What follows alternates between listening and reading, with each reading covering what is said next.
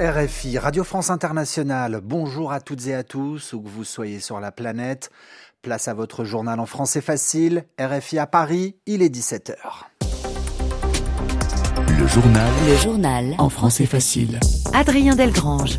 Vendredi 9 février, un journal dominé par la mort de Robert Badinter. J'ai l'honneur de demander à l'Assemblée nationale l'abolition de la peine de mort en France. Il est à l'origine de l'abolition de la peine de mort dans notre pays. L'ancien ministre français de la Justice s'est éteint aujourd'hui à l'âge de 95 ans. Nous serons dans ce journal au Pakistan, lendemain d'élections, des résultats définitifs qui ne sont pas encore connus, mais un candidat se dit déjà vainqueur notre correspondante Sonia Ghezali nous attend. Et puis au Sénégal, l'annonce du report de l'élection présidentielle ne passe toujours pas. Des manifestants ont tenté de se rassembler dans le centre de la capitale, Dakar. Des heurts ont éclaté avec les forces de l'ordre. Voilà pour les titres. Soyez les bienvenus un hommage national sera rendu à Robert Badinter, annonce le président de la République française, après la mort de l'ancien ministre de la Justice, Robert Badinter. C'était un ce matin à l'âge de 95 ans. Il restera comme le père de l'abolition de la peine de mort dans notre pays, une des premières mesures du président socialiste François Mitterrand au début des années 80, l'abolition de la peine capitale partout dans le monde restera comme le combat de sa vie, Nathanaël Vitran. 17 septembre 1981. François Mitterrand est au pouvoir depuis moins de six mois et Robert Badinter, devant les députés, se lance dans un discours enflammé. Deux heures durant, il va les convaincre d'aller contre l'opinion publique et dans le sens de l'histoire. Aussi terrible, aussi odieux que soient leurs actes, il n'est point d'homme en cette terre dont il faille pour toujours désespérer totalement. Et quant à la justice, aussi prudente soit-elle, rien ne peut changer que cette justice soit humaine et par conséquent faillible. Dès le lendemain, le texte est voté et le 9 octobre, l'abolition est officiellement promulguée.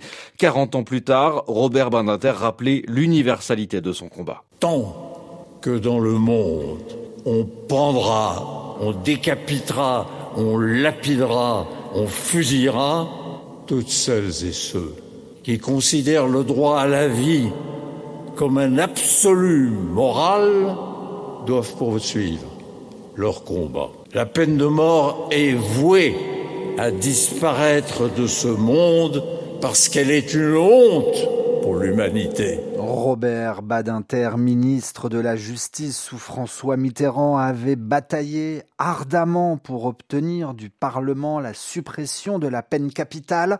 Sa disparition, sa mort suscite une immense émotion dans son parti de toujours, le PS. Écoutez le premier secrétaire du Parti socialiste, Olivier Faure.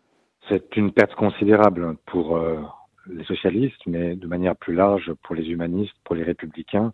Robert Badinter était euh, plus que celui qui abolit la peine de mort. Il était tout simplement l'idée de justice. Il était euh, le petit enfant juif dont le père est, mort euh, dans un camp de concentration. Il aurait pu choisir de transformer sa vie en une vengeance permanente. Il a fait tout l'inverse, y compris à défendre des criminels et demander à ce que cette honte commune je reprends son expression, qui était la peine de mort, soit un jour euh, abandonnée au profit d'une idée plus haute de la justice. Et il restera en fait euh, à la fois l'avocat, le garde des sceaux, euh, le président du Conseil constitutionnel et la grande voix qui a inspiré tous les humanistes et je dois dire qu'il fut euh, la cause de mon engagement politique euh, il y a très longtemps maintenant. De très nombreuses autres réactions après l'annonce de la mort de Robert Badinter avec à chaque fois des mots très élogieux. Le président Emmanuel Macron salue en Robert Badinter une figure du siècle, une conscience républicaine, l'esprit français. Pour Jack Lang, ancien ministre Robert Badinter est un autre mot pour écrire le mot liberté. Pour Jean-Luc Mélenchon, le leader de la France insoumise, je n'ai jamais croisé un autre être de cette nature. Il était tout simplement lumineux.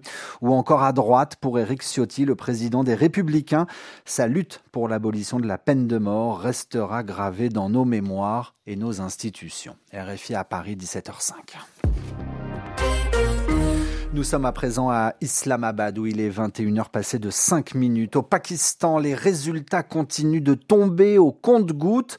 Les candidats indépendants affiliés au PTI d'Imran Khan mènent la course de quelques sièges, seulement Nawaz Sharif, l'ancien Premier ministre pakistanais, chef de la Ligue musulmane du Pakistan, a donné un discours de victoire et il tend la main aux autres partis pour former une alliance. Sonia Ghezali, vous êtes en direct d'Islamabad, Sonia, et cela alors que l'on attend toujours des résultats officiels concernant encore des, des dizaines de sièges. Oui, en effet, Nawaz Sharif a déclaré lors d'un discours à Lahore, dans l'est du Pakistan, que son parti, la Ligue musulmane du Pakistan, était le seul parti qui avait remporté le plus de sièges pour l'instant.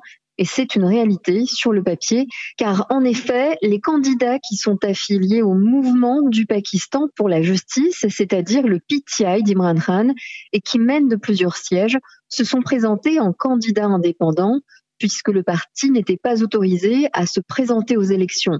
Nawaz Sharif les a appelés, ainsi que d'autres partis tels que le PPP, le Parti du Peuple de Bilawal Bhutto, à se rallier à lui pour gouverner ensemble, a-t-il dit, et faire sortir le Pakistan du marasme économique. Les candidats affiliés au PTI ne semblent pas avoir d'autre choix que de se rallier eux aussi à un autre parti pour pouvoir avoir une chance d'appartenir à une majorité. C'est la confusion qui règne. On peut parler d'une course aux alliances qui a commencé pour le parti de Nawaz Sharif, la PMLN, et le PTI d'Imran Khan afin de déterminer qui sera majoritaire à l'Assemblée nationale. Merci Sonia, Sonia Ghezali, correspondante d'RFI à Islamabad. Au Sénégal, cailloux contre gaz lacrymogène. Les esprits s'échauffent après l'annonce récente du report de l'élection présidentielle par le président sénégalais lui-même, Macky Sall. Cet après-midi, des heurts ont éclaté entre des forces de sécurité et des groupes de manifestants, manifestants cherchant à se rassembler euh, près de la place de la Nation à Dakar.